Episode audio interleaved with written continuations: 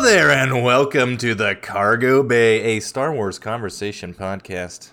Being transmitted to you from a long time ago in a galaxy far, far away, I am Brady C, here with my co host as always, Adam B. How's it going, BC?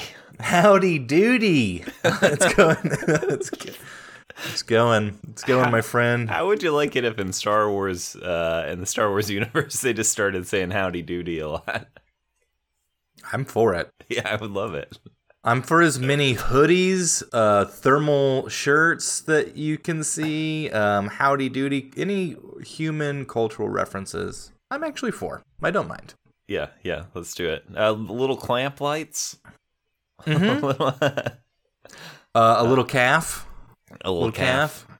Yeah, Yeah. We, we we brought in the calf. Uh, Love brought it. in the calf of the show because BC, we're talking about Andor, episodes one through three. Holy samole, Today. it's here. It's Uh, happening. we did wind up putting off our, our short story. We'll cover that in the future.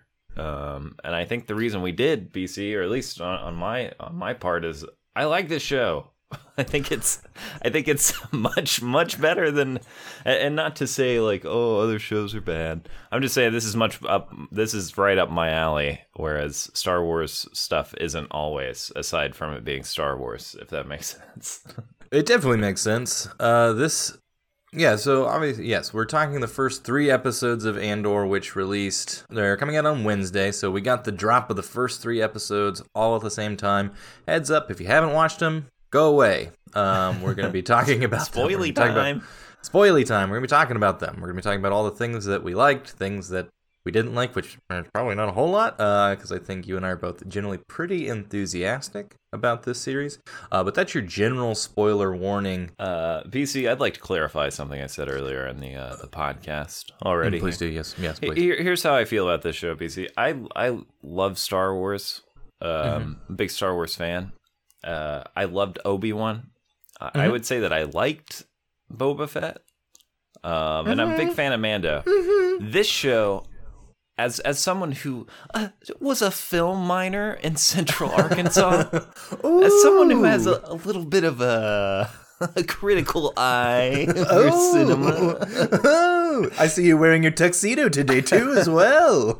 this is this is the first Star Wars project maybe since Episode Seven came out. When Episode Seven came out, I remember telling people like it's a fun movie, like it's good, you'll like it. I think um, this is the first thing that I would tell a stranger.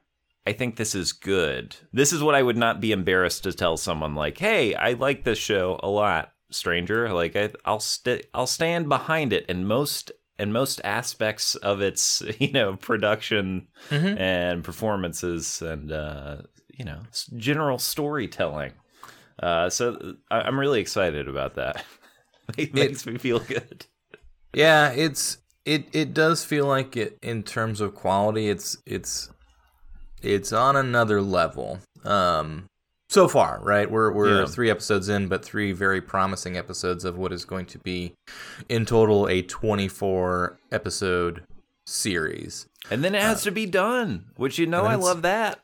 I think it's I think it's fantastic. I think it's great. I mean, I, I mean, so uh, for anyone who doesn't know, I guess. Uh, Thanks for listening. Um, this is this is based off of the character Cassian Andor, who we were introduced to in the movie Rogue One, which for me is still a, a top tier Star Wars movie. Uh, it it in in my rankings is a top three traditionally. Uh, can land anywhere in that top three spot on any given day for me. Um, so this is a prequel to that, where we get to learn a little bit about the the character of Cassian Andor, uh, future hero of the rebellion, the Future proto martyr. rebellion. yeah. Yes, indeed. Uh, spoiler alert: He doesn't live too much longer. Uh, if you haven't seen Rogue One, again, if you haven't, Until we learn listening. in this show, BC, that that particular mission he was just a synthetic that they sent. He was a he was a, a, a synthezoid who was created.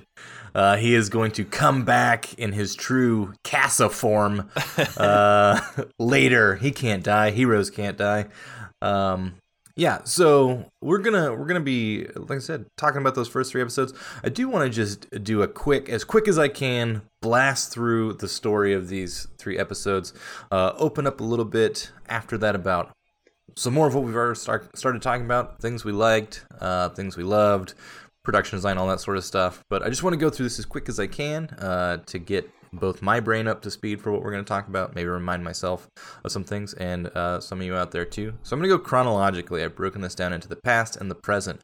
So Yeah. the story We got two um, timelines going. We're we're doing a classic cutting back and forth between timelines, which is a, a staple of. It seems like everything these days. Uh, so uh, we are going to be cutting between the past and the present. I don't believe we have a time on the past, but it's definitely a much younger Cassian Andor uh, on the planet of Kenari, um, and we meet him living with a group of fellow indigenous uh, indigenous people on the planet. Do we Kenari. know that for sure, though, BC? Is it like did you get indigenous people from the the Wikipedia? I guess is what I mean. Because what I I was wondering, why are they only kids? Uh, Did they Mm-hmm. like crash land here years ago? You know, like I I can't be certain about where they're from or why. I guess. I think. I, I guess we don't know that It's not for Yeah. sure. I mean, it seems We like are- they're totally unfamiliar with with spaceship tech, so maybe they're indigenous. But I I, think was just are like, I I don't know their story. No, and I and it's I don't know. We I, I, can, I can take some issues with some of how it's presented, but I think we are led to believe that these are indigenous people to Kenari. Okay. Is the sense that I get. Um, so we meet them. They see what we will come to find out is an Imperial ship crashing out of the sky. Uh, they form a search party to go and investigate the crash. Kassa leaves his younger sister, put a pin in that, uh, behind to be a part of the search party. As they make their way uh, to the crash, we see a massive amount of mining that has taken place on the planet Kenari. Uh, the search party arrives at the down ship. We see dead Imperials who are looking a little green in the gills. Are they? So they? I, mean, they refer to them as a, it's a Republic ship that's coming. So I it- guess it, looks like they have CIS patches on their arms. But I guess they're proto Imperials is kind of how it feels, just based off the tech inside of the ship. But yeah, I guess. I mean, it looks like the Tantive Four and a little bit on the inside. Yeah, so they, I guess yeah, it is. Re- it's noted as Republic. A Republic frigate is what is Okay. circling above. That's that's going to be coming to them. Um, So the leader of the Kenari search party uh, is doing an investigation and is shot by one of the survivors of the crash. Uh, the Kenaris then launch a volley of blow darts uh, at the survivor. He is. Uh, I guess killed by those darts is what it seems like. He's Um, yeah. He is kerpooted. Uh, the party disbands, but uh, young Kassa he boards the ship and does a little investigating. Uh, sees his reflection starts to smash some things up in the ship.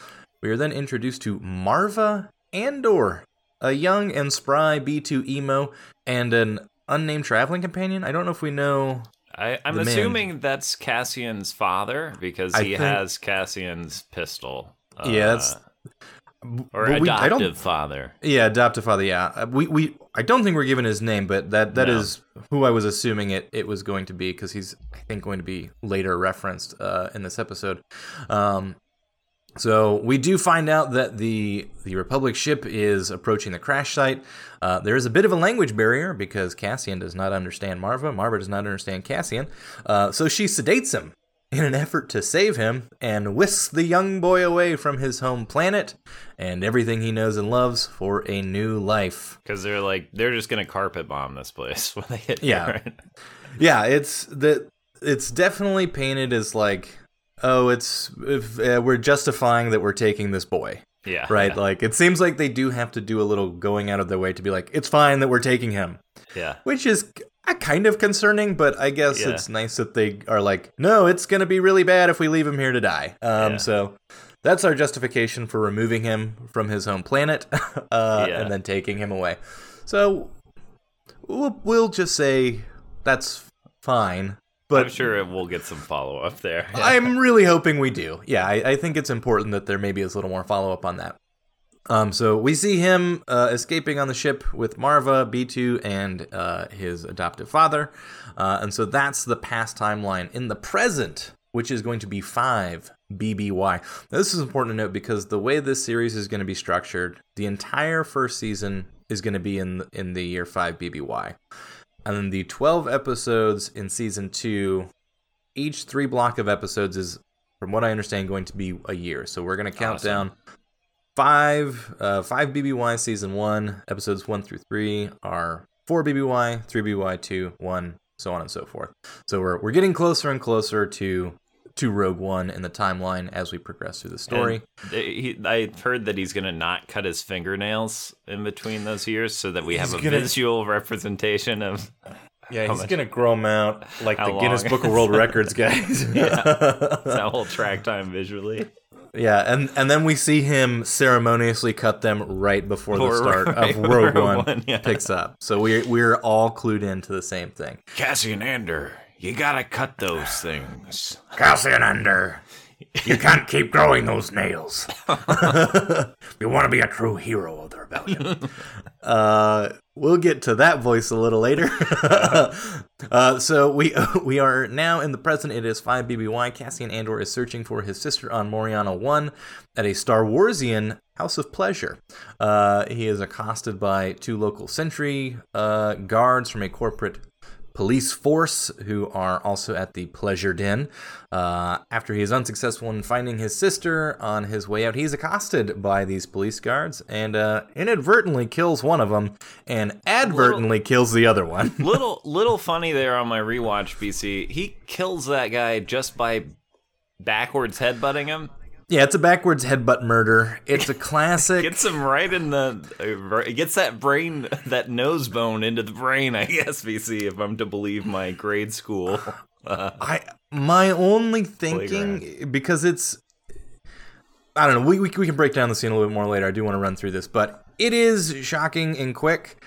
My only thing is maybe it's the way he lands because he bashes him hard. Maybe he just like lands weird on, directly on his head and is dead. I don't know. Uh, but yes, he dies. didn't bother me the first watch through. The second watch through, we were like, "Wait, what? How did he die?" But He anyway. died by a head smash. Uh, his friend died by a blaster shot to the face. Uh, Yep. More Cassian on that from more on that from me later regarding that particular uh, moment. Cassian returns to Ferrix, which is where he is now residing, and begins to tighten up his alibis with B2EMO and Brasso. Great Star Wars name uh, for the murders he has just committed. We're then introduced to his main antagonist of our opening three episodes in a self tailored and uniform modified uh, visage of Deputy Inspector Karn. He is outraged, outraged by the death of two colleagues, but his uh, superior officer is not as concerned. Again, more on this later because this scene is mwah, tasty. uh, who's just kind of like, uh, don't worry about it, sweep it under the rug. But but Deputy Inspector Karn, he's a man on a mission. He will not stand for this, uh, and so he is going to form a he's going to form a search party essentially and and try to get his man because he is so outraged. Um, Cassian is going to meet with Bix, uh, a, a local Ferrix friend of his, potentially past fling. Seems unclear, but definitely something there. Um, I think they might have canoodled a little bit in the past. I think maybe they know know their way around a Star Warsian pleasure den, if you know what I'm saying. Um, he meets Bix as he works to set up the sale of a valuable Imperial NS9 Starpath unit with a buyer that Bix knows. Uh, we then learn that there is an, an APB. There's a warrant out on Ferrix for someone who sounds suspiciously like Cassian Andor, uh, as the man who may have committed this uh, murder. Cassian returns to his homestead to Marva and B2EMO, who alert him of the warrant that is out for his arrest. Uh, as he is plotting to go off world, he meets again with Bix at a bar, who confirms that the buyer is coming to meet with Cassian. Timm, who is Bix's current lover, oversees this and he he flies into sort of a, a, a drunken, jealous moment, and he's gonna rat rat out Cassian immediately because he he doesn't want any competition. Uh, we are then introduced to Sergeant Linus Mosk, a real Scottish cop weasel, big blue lives matter energy, uh, who is very much in line with the outrage of Deputy Inspector Karn, and they are going to prepare a force to arrest Cassian Andor. Uh, we are also then introduced to Luthen, the man who talks like this, as he, he arrives on Ferrix uh, and takes a very nice looking shuttle into town with a man with a lovely hat and mustache. Uh, and a big old Bluetooth. uh, just, just uh, he's just like straight up 2005 taking phone calls. Yeah. About his boosters and add-ons that he can provide for you. Um, the police force uh, lands on Ferrix. There is the warrant out for Cassian Andor. They start to draw a crowd as they are closing in on Cassian. Luthen meets Cassian in the warehouse of chains, uh, and it becomes apparent that Luthen, Luthen is Luthen. I keep wanting to say Luthien. Luthen, uh, is I mean, either one sounds just as silly to me. Luthen, Luth. My name's Luthen Cassian. Uh, Luthen is interested in more than just the uh, Imperial tech that Cassian has, and wants to recruit Cassian for a larger fight. Don't you want to fight these bastards for real? He asks. Uh, the, sta- the town is rallying in opposition to the police force by clanging and banging on all sorts of things. Uh, I saw an air fryer basket. One guy just kind of like gingerly tapping an air fryer basket. uh first three episodes big big on uh clanging and percussion in general especially the guy at the, the top of the tower you know this Uh-huh. Yep, guy yep. Boom, Yeah, boom, excellent. boom boom yeah lots of lots of great clanging on Ferrix top-notch stuff um cassian and luthen are uh they're being surrounded in the warehouse of chains. Luthen blows the door, killing two men as they are attempting to make their way out. Hey, that's that's rule two, by the way. Build your exit on your way in. uh rule one, of course, uh, never carry anything you don't Never control. talk about rule two. Oh, okay. Yeah, don't talk about Fight Club. Rule three, talk like this. Uh, and so they be. There's a whole lot of chain action that happens as they get out of the facility. The main thing is that Luthen is recruiting Cassian. He's more interested in Cassian than he is the NS9 Star Path which gets Um, left in the dust. left in the dust, and that thing's worth up to forty thousand credits. So I mean, that is primo stuff. Um, they head out of town searching for a speeder. Uh, Timm tragically shot. Oh no, Timm down, uh, trying to save Bix, who has been suppressed by the police force. Uh, generally, we see the police force beginning to scatter as their brilliant plan to arrest Cassian Andor on a hostile planet falls apart. Who could have seen that coming? Uh, then we get Marvel with a great line saying, "That's what a reckoning sounds like. You want it to stop, but it just keeps coming. It's when it stops that when you really want to start to fret." Uh, as the clanging stops, uh, we see we see the police force, uh, real sixes and sevens here. They think they've got Cassian and Luthen as a a speeder ship of some kind, some sort of local transport vehicle comes out. It's upended. Uh, they think they've got him. Oh no, they're not in there. Classic build your exit on the way in. They blow it. Some more uh, some more corporate officers die. Cassian and Luthen escape to Luthen's uh, shuttle on the speeder out of town. Uh, we are left with a, a nice little cello outro as we see the various faces of the people of Ferrix and what has just transpired. Uh, Oh, they're thus, drinking their trouble. They're drinking their endeth- troubles away, you know. yeah, they're drinking their troubles away. Thus endeth the the first three episodes, the the prologue. It feels like of the of the Andor series.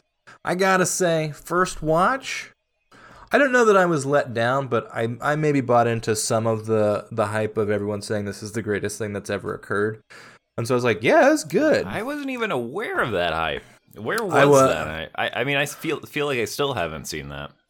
I've j- I just from people I follow on Twitter, uh, critics who had access to screeners, Ah, gotcha. generally, generally that sort of like this is the it's oh my goodness it's the best, and it was good, and I liked it the first time. I loved it the second time I watched it. Uh, there's a lot of, I would say my my feelings about this. There's a lot of nuance in this that I probably missed on a first watch because I wasn't expecting that level of nuance in yeah, a Star Wars show. Get it. because we have not had that. It was n- definitely not there in Kenobi, which you know, again, we we love things, but we can take umbrage with with with how some of them are produced and made. So we, we're big Kenobi boys, but there are things where like that's ridiculous. Yeah. I don't think there was a lot of the ridiculous No. in this. I everything clicked for me, uh, BC. Oh, I did want to mention one more thing in the plot. Yeah. uh, Cassian does not shoot his antagonist, even though he Yes. ties him up. Uh, doesn't shoot him. Anyway, Yeah. um, it it's it clicked so, so much for me when you were like, "Hey, the production designer is the production designer from Chernobyl." I had a revelation so deep, BC, where I was like, "That makes so much sense. That's exactly what my brain was trying to like compare it to, which didn't make much sense." And I think production design that's my the, the most important thing in any any work of fiction for me. Um, because I, you know, I watch Blade Runner over and over. Blade Runner isn't an amazing plot or like, you know, like it doesn't have incredible uh, character scenes uh, all the way through. But if you've got a realistic looking world, I can suspend my disbelief so much better. Um, and that that level of care in the production design, I think, is just like it's there everywhere in, in this show so far. Yeah, and uh, we'll go out of our way to to point several of those things out. I do want to note I, I listened to uh, so this is the showrunner is Tony Gilroy, Uh-huh. who's uh, famous for the the Bourne movies. Uh, he wrote Never Michael. Clayton. Um, he's uh, he's largely responsible for a lot of uh, what's good about Rogue One. Uh, uh, he's a fantastic writer. I listened to an interview with him. Uh, shout out to another podcast that has uh, about probably uh, hundreds of thousands of listeners, uh, which is The Watch on the Ringer Network. But they got Tony Gilroy uh, on the show. And to the point about production design, what I loved was he said he was talking about the show, and he's like, the the first conversations that I have going into this is with my production designer, right? Like he's he's like that's that's where where I'm going to begin all, all everything for Thank what we're going to do, and it's. I mean, you being a, a film major from Central Arkansas, obviously you know. Film minor, film minor. Oh, film minor. Sorry, film minor. Uh, a minor, but you might as well have been a major. You were so good at it. Uh, Um, yeah. the the the importance of production design on something, i the the details to to which uh, a production can go into are incredibly important. Um, you know, working in the world of student film, it's like, hey, can we can we borrow this location and shoot in here because we have access to it, not because it's it's what we need, Right. want, or desire, but because it's available. That's one thing. But when you have control over sets, costumes, light, Oh, sound, the the, costumes. the feel Things of are everything, dirty. it it makes such a like the Ferrix feels like like such you the, the fact that you can see their breath as they're breathing like it's cold there like you Yeah. get the sense that that this is uh, it's not an easy place to live like it's it's dirty it's run down it's i mean they're It's tight knit. yeah, they're they're stripping ships for parts. Like it, it feels like Pittsburgh in the winter would, you know, in like like a steel city. Like it feels lived in. There's there's texture to there are aliens. everything. There- There's aliens, but they're not in abundance, and it doesn't go out of their way to be like, look at the alien, you know. well, I think they it- are in abundance to the point where you don't even look at the alien. I guess is like, if you look at the amount of bodies versus like Anchorhead and Obi Wan was like a bunch of people in brown cloaks, you know, Right. like disheveled. This is like just the background has a bunch of background aliens that aren't there to draw your attention so much as it's just like be that's- Star Wars texture. that's the thing it's because a lot of times like look at this creature we made that doesn't really serve a purpose they just feel like they're part of the environment Yeah. um, so i think it is felt how much they look at this and say okay let's talk about production design as much as we're going to talk about story which obviously is important but but production design as as someone who's been lately working on in films and doing that sort of stuff is like what you really want to do is give as much texture to the story that you're creating because it's part of the story. It's started. It's part of the visual language of what you're telling. It's going to reinforce and make better the story that you've already got. I think part of what we've seen with Book of Boba Fett, with Kenobi, is that some of that kind of got lost. Maybe, and it's you know how much of that is due to shooting during COVID and Yeah. the constraints that happened there. I mean, that's that's all stuff that's understandable.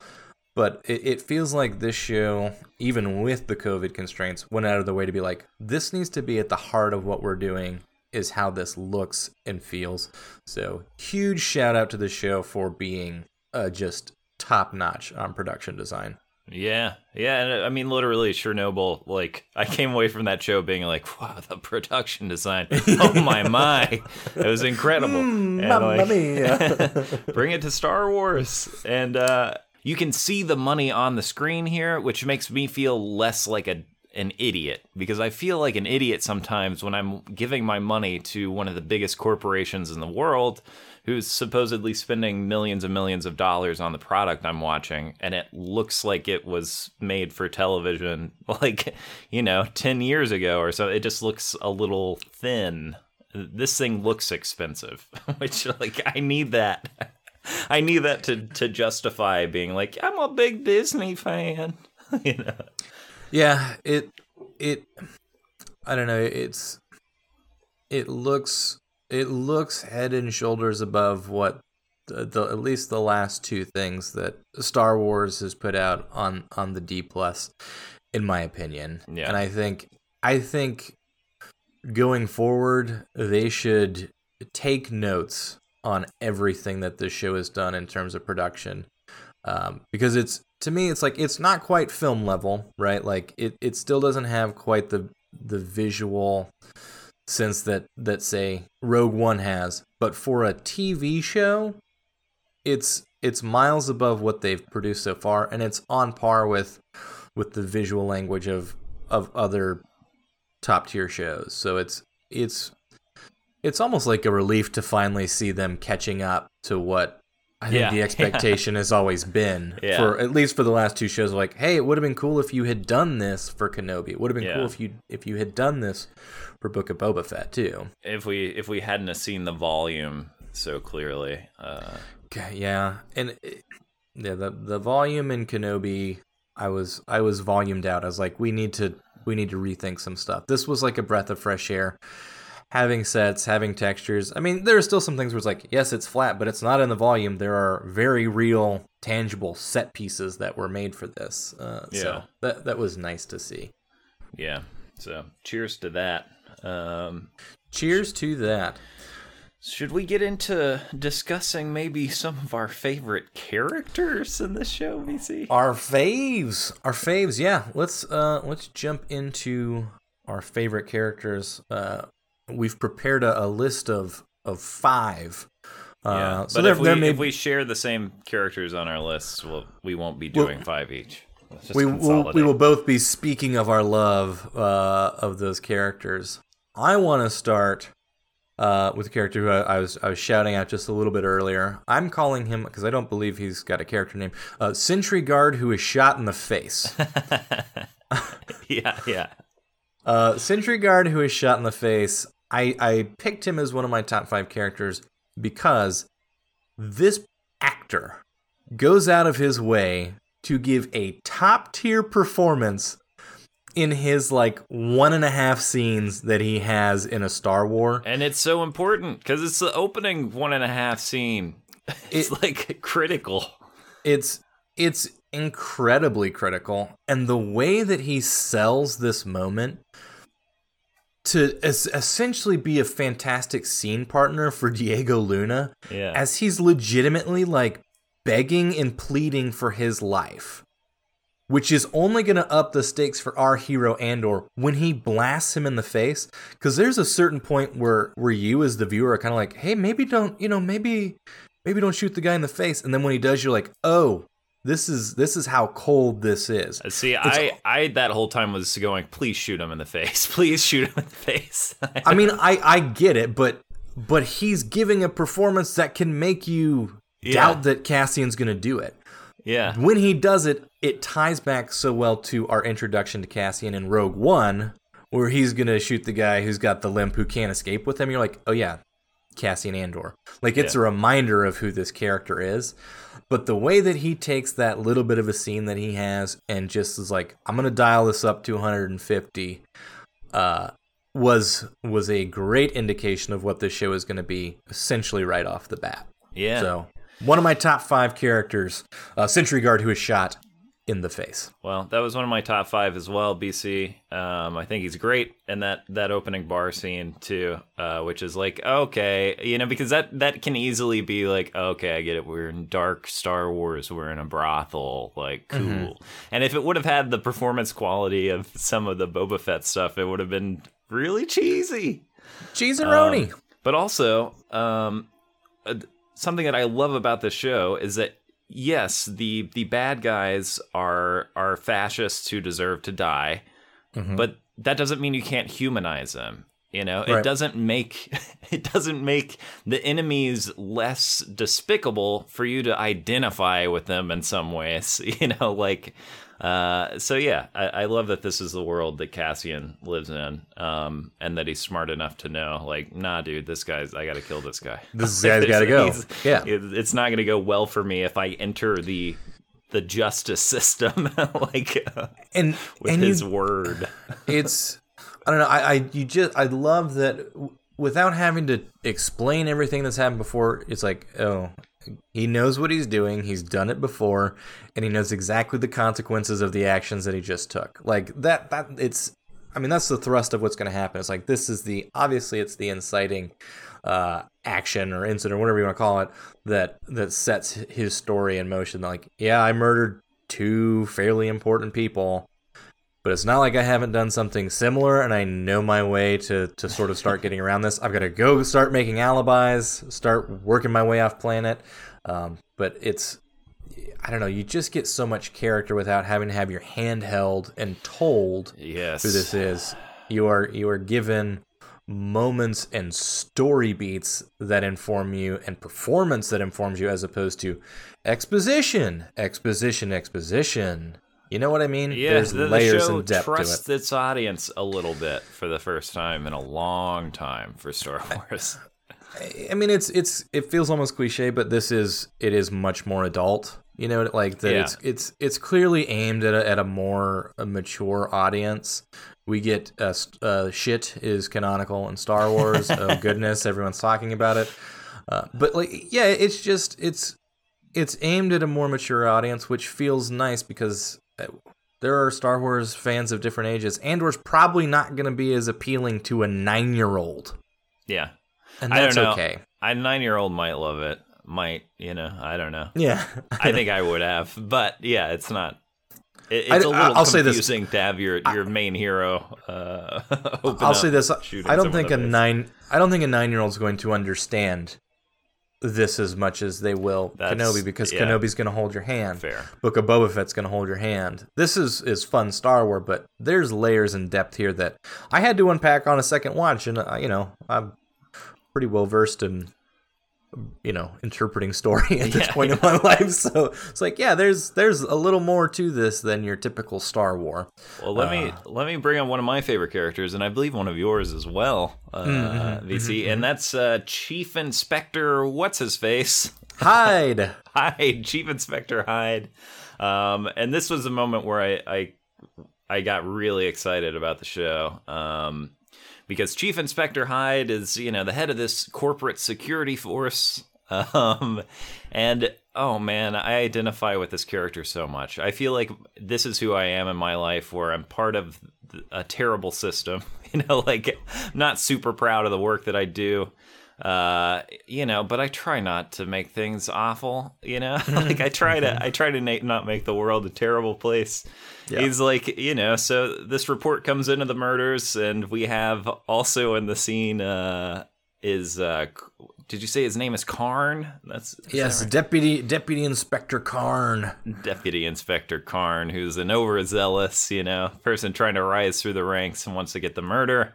To which this uh the chief inspector who I, I don't know this actor but i i love it so much um his his performance in this uh where he's just like listen this looks like some some guys are being assholes. They tried to hassle someone. They got killed. like we don't know.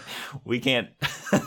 it's it's it's funny. I don't know if it's it's it's it's interesting to me because it's not what you would expect, right? Like typically from eh, the the bad guy fascistic side of Star Wars that we see, normally it is going to be we are the empire. We are going to crush this. Yeah. This is like a guy who's like this is bureaucratic bullshit and I don't have time to deal with this. Yeah. And he is it's it was the second watch when I was like he is so clear-sighted about this incident and why it's not worth pursuing that you're like, yeah, he's right. Like, there's no need to pursue this, which sets up the deputy to be like a great antagonist because he's like, no, justice must be served. I will be the hand of justice. You're like, listen to your boss who's like, hey, they shouldn't have been there. It sounds like they were doing something wrong in a place that they shouldn't have been. And they might have gotten what they deserved because I remember working with this, with this guy. He was a total douchebag. So, you know, I don't have a lot of sympathy for this particular situation.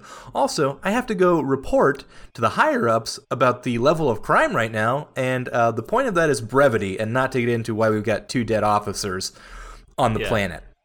yeah. So let's just not. And and he leaves, and Karn is like, I heard what he just said, but I'm gonna do the opposite. And you're like, what a knob! This guy, like, it sets him up so well too to be like, what a weasel. we know exactly where his arc is going and like that's such a that's such a more compelling like i saw someone you know on twitter uh, just like a generic post of a bunch of pictures of of anakin and vader and it was like has anyone ever had a better character arc than anakin skywalker? And i was like yes absolutely of course. Like Yes.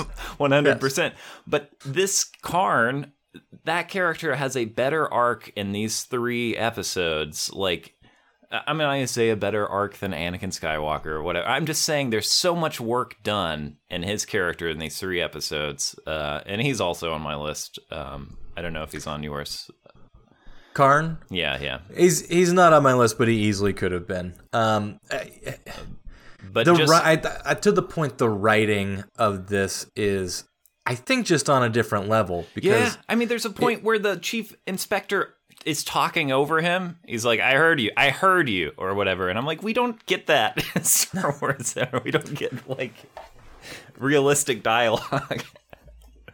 yeah i i mean the, those our first the first two characters are are totally i mean they're they have uh, a scene each basically right yeah, but it, it is the way they are written i sh- i mean hu- again huge shout out to the performances too. Yeah, the way that they're performed that that sell so much of what we're doing and it's i don't think it's a coincidence that they're both up top in episode 1 that they do so much heavy lifting in such unsung roles Yeah. right? Like sentry guard who shot in the face. Okay great. Like you can go in an audition for that and be like all right great i'm a sentry guard who shot in the face. This actor goes in and is like i'm gonna give a an an Emmy Award performance in this one role that I've got because because it's what the story demands. yeah. Like as as a director who's had to work with actors before who have small roles or smaller parts in a larger production, sometimes it can be hard to get people to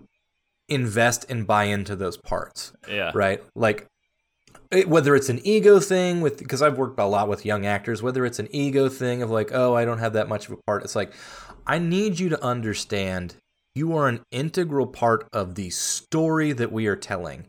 If I can't get you to invest 100% in your performance, you are going to make this production worse. yeah. I do not want that to happen. I want you to give 100% even in your small part because we are telling a story. It's not about me, it's not about you. It is about the story. And you get that investment from these actors in these small roles that are just like mind-blowingly good. Like mind-blowingly good. Uh I was shocked on the rewatch by the quality of what I saw in these scenes where it's like, "Oh man, this is like top level just coming in off the bench, hitting hitting a three pointer, making a block on defense, coming down, hitting another three, and then and then hitting the bench. You're like, wow, okay, amazing, amazing performances. It's real TV. It's like Yeah. a real TV show. Yeah. That's what I was thinking in that scene. I was like, look, I'm in, and, and the production design was part of it because that was, you know, more and more as I'm watching this thing, I'm like, oh my gosh, they got the old computer tech. They're not going to shy away from that at all. In fact, they're going to highlight it. Um, but we got, you know, immediately Karn is like, I think the opening thing is even like, did you did you change your uniform? And he's like, oh yeah, I sewed some piping on the pockets. Whereas like the the chief looks like he's in coveralls, so like Mike Mm-hmm. it's the same uniform, but it's lived in. Um, it's I'm uh quick uh tease. We're gonna talk about our favorite scene.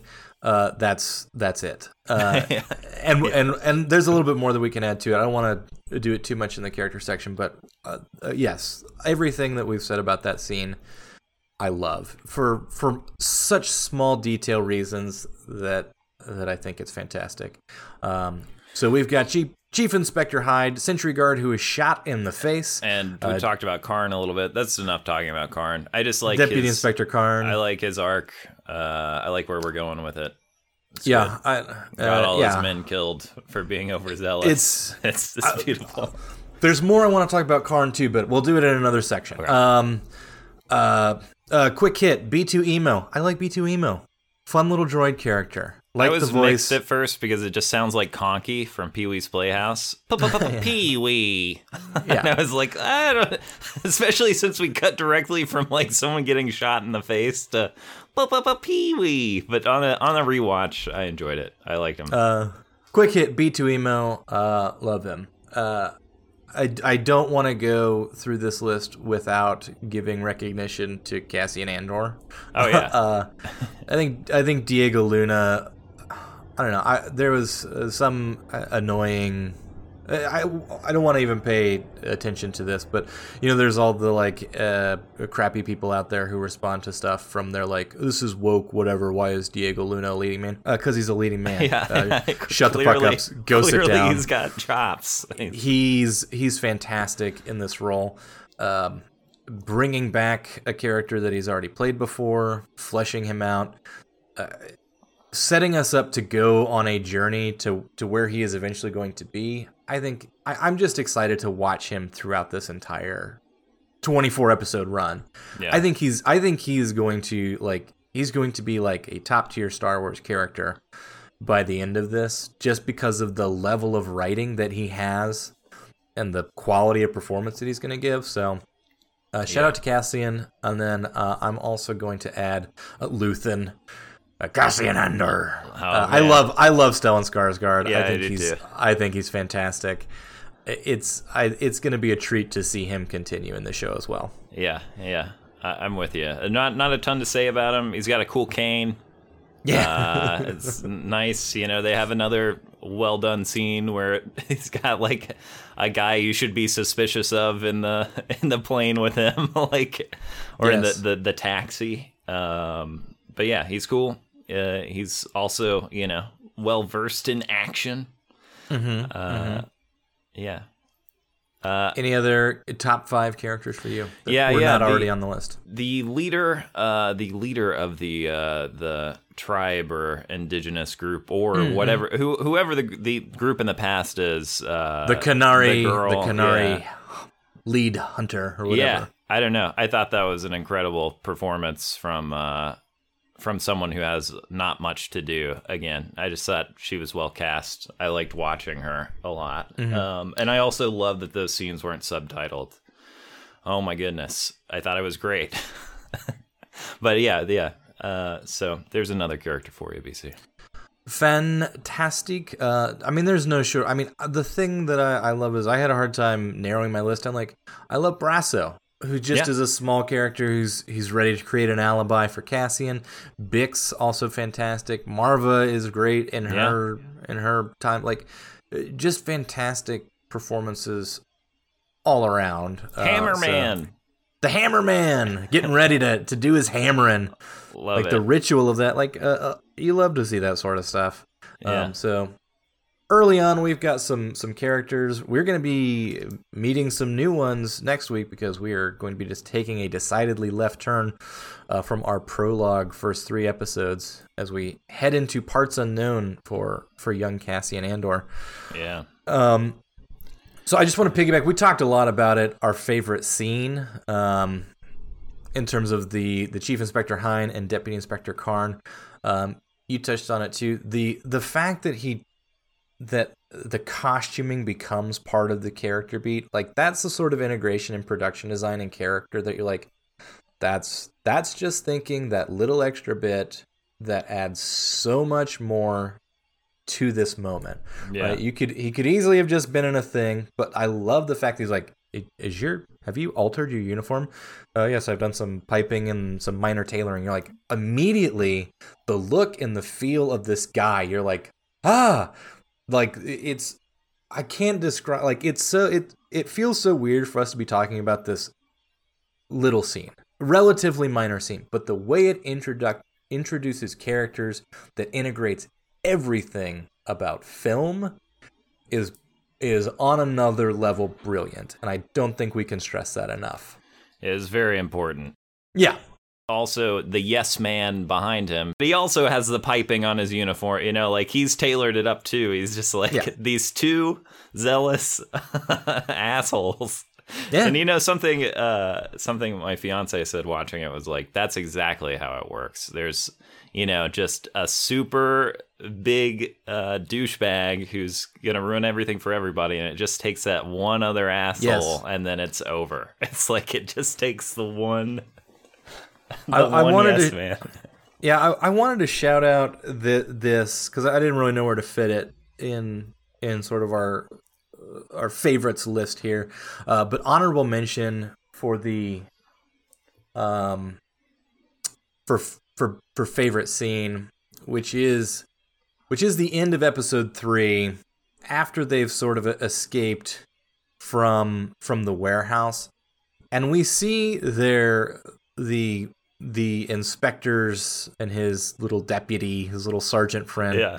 we see them coming face to face with with the reality of what of what their actions are Yeah. right like this idea that these overzealous cops are going to another planet to enforce something that they have been told doesn't matter but Yeah. they're going to do it anyway and they're going to go and we're going to enforce our will because we are in charge of this place. We know best. We are going to get stuff done. As they see as they see that they've gotten people killed. They've gotten their own men killed. Like the moment when like over the comms they hear like there's two of them and they're heavily armed you just see them like oh shit. Um this this is not going how we thought it would go.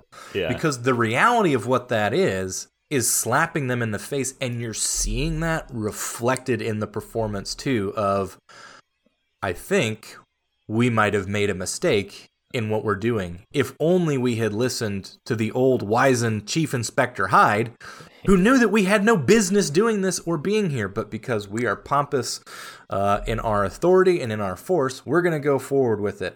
As you see that like crumble around them as they're making that escape and they start to like scatter and there's confusion and chaos going on that scene it reminded me of how well a city scene can be done when compared to the big fuck you battle at the end of Book of Boba Fett that is almost incoherent compared Yeah. to what we saw at the end of this, which is like dramatic, the pace, the score, everything was like the clanging, the silence, like was brilliantly structured to tell the end of this story in a coherent way Yeah. that that the book of Boba Fett was incapable of doing. Where like again, everything led to to the to the dramatic action of the story being clear, concise, and meaningful. That the clanging pays off when it becomes silence. That the fear that starts to set in as everything they thought that they were going to do because we're important and we're in charge is falling like they are falling flat on their face in that moment is top level action storytelling. It is Yeah. so good. Yeah, there's So a, there's a reason to care about the explosions and the pew pews, and also people take cover adequately. Oh my gosh, we finally have people hiding from lasers like they might get killed. Which is that's a big deal for me. You see, Um, yeah, so that that's Like, I just wanted to, that to shout that out. Karn is like, "Are we just gonna stand here in the middle of the street?" And I was like, "Hopefully not in this show, hope- man. Yeah, yeah. you the- would the- have in Boba Fett." Yeah, the, yeah, the sergeant's like, point taken. He's like, what up, you know, like, let's not stand in the middle of the street because we are about to die. Like, we are not welcome here and we are not in charge. Like, the, just some of the performance stuff that they, that you get from them, like just reactions to shots that you're like, oh, okay, yeah, this is this is quality. There's Yeah. there is a quality here that has not been present in other things. Yeah, I love it. I love it, BC. Um, so does that does that wrap up our character, or we just did favorite scene? Um, We've got Uh, character, we've got scene. Uh, let's talk. Uh, let's do set or Yeah. production piece. yeah. Um, What's what stood out to you? Is there a favorite set? Is there a favorite production piece, prop? It? It is. It's so difficult, right? Because the, it's all so good, and the, Yeah, I like know. the the control room or, or the the the room in the crash ship is Yeah. like it's amazing. It's exactly what I want in Star Wars, but it's also like very much relying on what's been done before. Like like it's a visual aesthetic we've established. Um, whereas you know, like a lot of the apartments on the the planet are kind of a little newer and also just as good. Um, but one thing, like the thing that stands out to me most is kind of epitomizing the production elements I love of this show is there's a moment where Karn's like standing outside of a door and he's nervous. He's like trying to hype himself up. Uh, and the wall is like that Duraplast wall that's got dirt on it in a way that doesn't look scene painted. Believable, like lived in, used future. And they go in and they use the circular computer screen with the dots going across. Mm-hmm, and mm-hmm. Star Wars has been hiding from Star Wars tech for so long. So they're like, oh, it doesn't make sense. No, just lean in. And they use that computer for a, a sequence, you know, to say, oh, here's a, a, a ship. And like you can believe, okay, here are the trade routes, here are like the flight Right. paths, and these are just like you can believe that that's the universe they live in for a second, like, or at least I can. Uh, and it's so refreshing to have that computer in use. And the same with like the telephones work with only four buttons. You know, you got to do multiple presses on each, like it's Morse code. Like I, I don't know, just the the Yeah, I- I- computers are my favorite prop or, or my favorite piece of the scenery. I guess is I- what I'm saying. The the moment with the the tracking the flights, you do buy that completely. You're like, oh, that's the route that the ship would have taken because it's all part of Karn tracking down, you know, following his lead that because he's a he's a go get him kind of guy, uh, figuring out where where Cassian's ship was was heading to. So it's like, yes, we're going to use the technology that's in front of our faces and point it out and make it clear what's happening. It's not just a piece in the background that looks like good set decoration, which Yeah. it does. It looks like great set, set decoration, right? That you've got the the curved lines, the lights that are moving around on it. But to give us the exact here's the nature of what this is and here's what's happening, I thought was fantastic. Uh, Yeah. I also want to shout out this is a prop thing, but the uh the what is it called? The the S9 Oh star yeah, path thing. Yeah, That thing looks sick as hell. yeah, that was Um, also cool. I love that. You're I again I I did like the down ship, the interior of that I thought was great.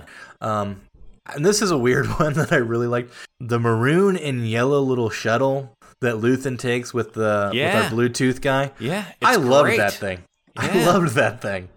It looks it looks like it's real in the shot too, or at least it did on my TV when it's landing. I'm like, ah, that looks that doesn't look like CG. That looks great.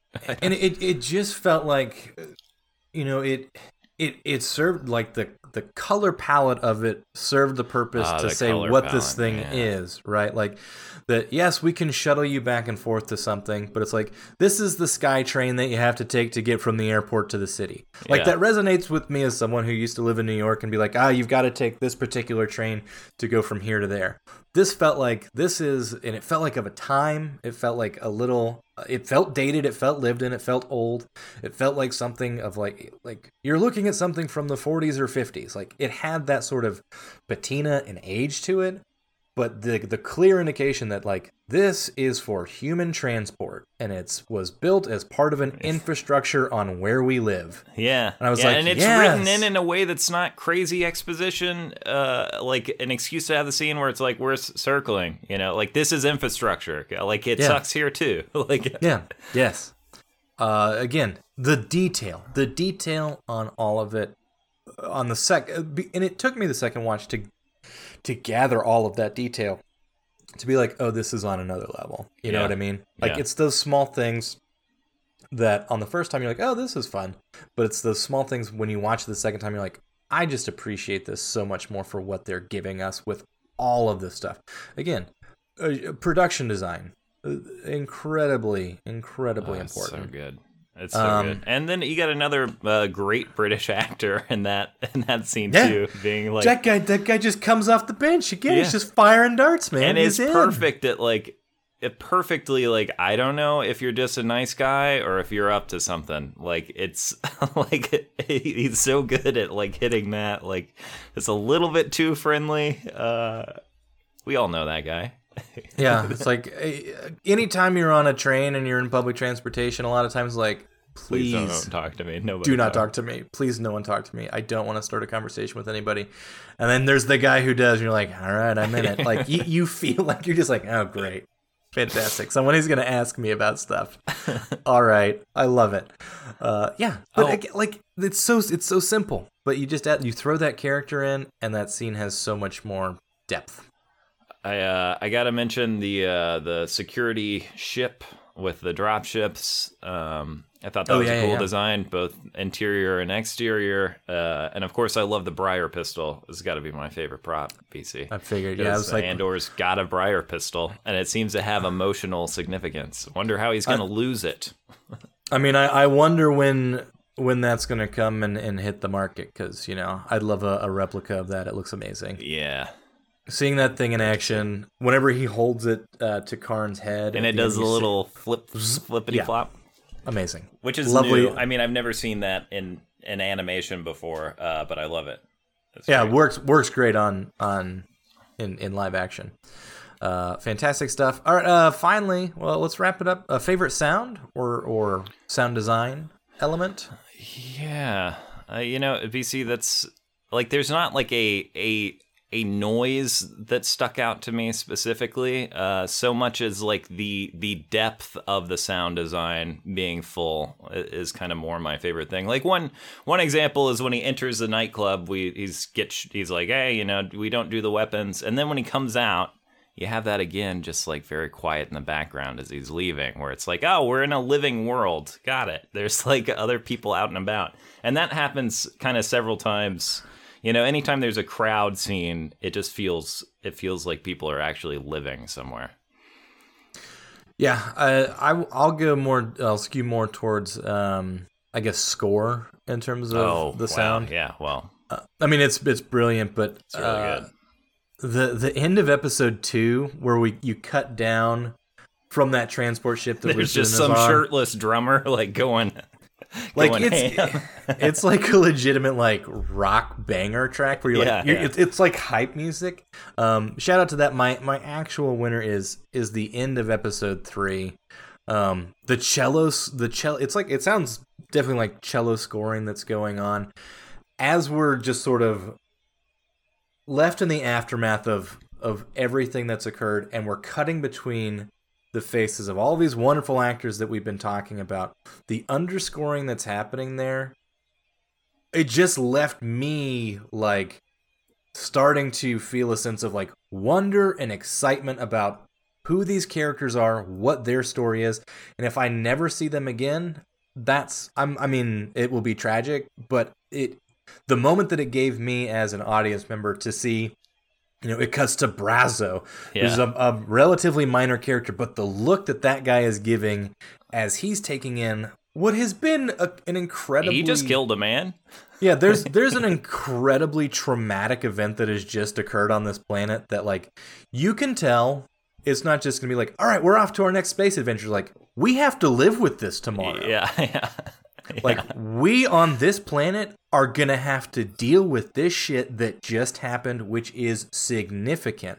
Death because is if they real thought on this the- show. Yeah. If they thought those the the two guys who were more murdered on Morlana One was something like oh, an entire force basically just got blown away because they decided to invade this planet. This this seems like it's going to be a big deal, and the cello sounds going underneath that like underscores all of that in these great performances. Again, there's there's just something about the synthesis of every element of this show being weaved together in a way that you're like, yeah, this is this is just how this is supposed to work.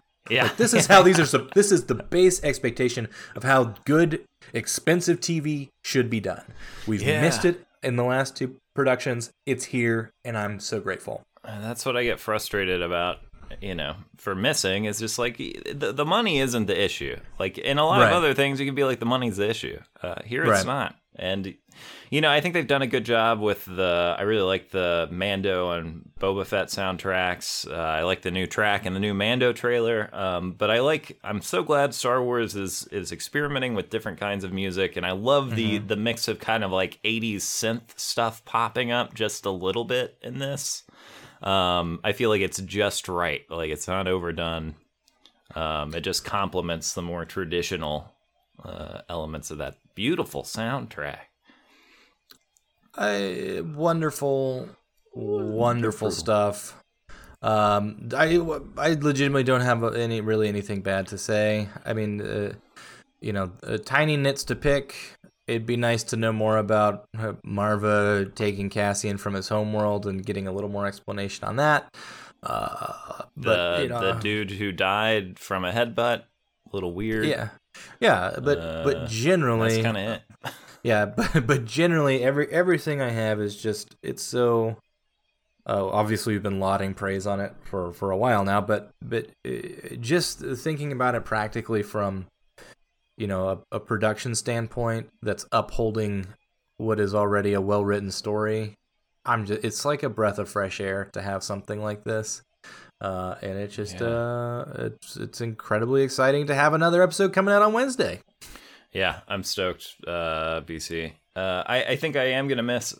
I, I almost after watching this, there was a part of me that was like, man, I don't even want to see the Empire right, now. You know, like I'm just, I'm so I love the scale of this where we are, um, and I just get nervous about, I don't know, about something working worse. But I should really just, you know, shut up and enjoy the ride because I know at the very least I'm going to love the production design, and that will that will take me far. I couldn't believe how many locations we got. We got more real sets in these three episodes than I think we've had in Star Wars in the past, like twenty We'll put years, it. maybe. We'll, we'll, we'll paint paint the floor of the volume a different color. All right, there's a new set. Throw some sand over there. There's a new set. All right, great. Yeah, no, this, this was this was this was not that. This was a, a welcome departure. Do you have any predictions uh, going forward, BC? I don't. know. I really don't. Uh, I I predict that I'm gonna going to enjoy the ride. I mean, it's. It, I mean, they're they're not really predictions because we've seen some stuff of of what is to come. But I think the scope and the scale is going to to shift dramatically. We we got a very certain tone and feel in these three episodes. I'm looking forward to to the shiny sheen of the world of Mon Mothma and and the the world of Luthen and where he comes from and how how that intersects with with a, a world like like Ferrix and a, a character like Cassian. Yeah, yeah. I'm looking forward to uh, what the internet rumor mill's been spinning up, which is Obi Wan's going to be in the show, and I'm like, please, please don't put Obi Wan in the show. I love Ewan McGregor. I love Obi Wan. Uh, but no, let's not let's not bring in anybody. of Mon Mothma's enough for me. I, and Yeah. we're gonna see Saw Gerrera, right? Yep, Uh, he's definitely in cool. this. Yep, he's absolutely in this.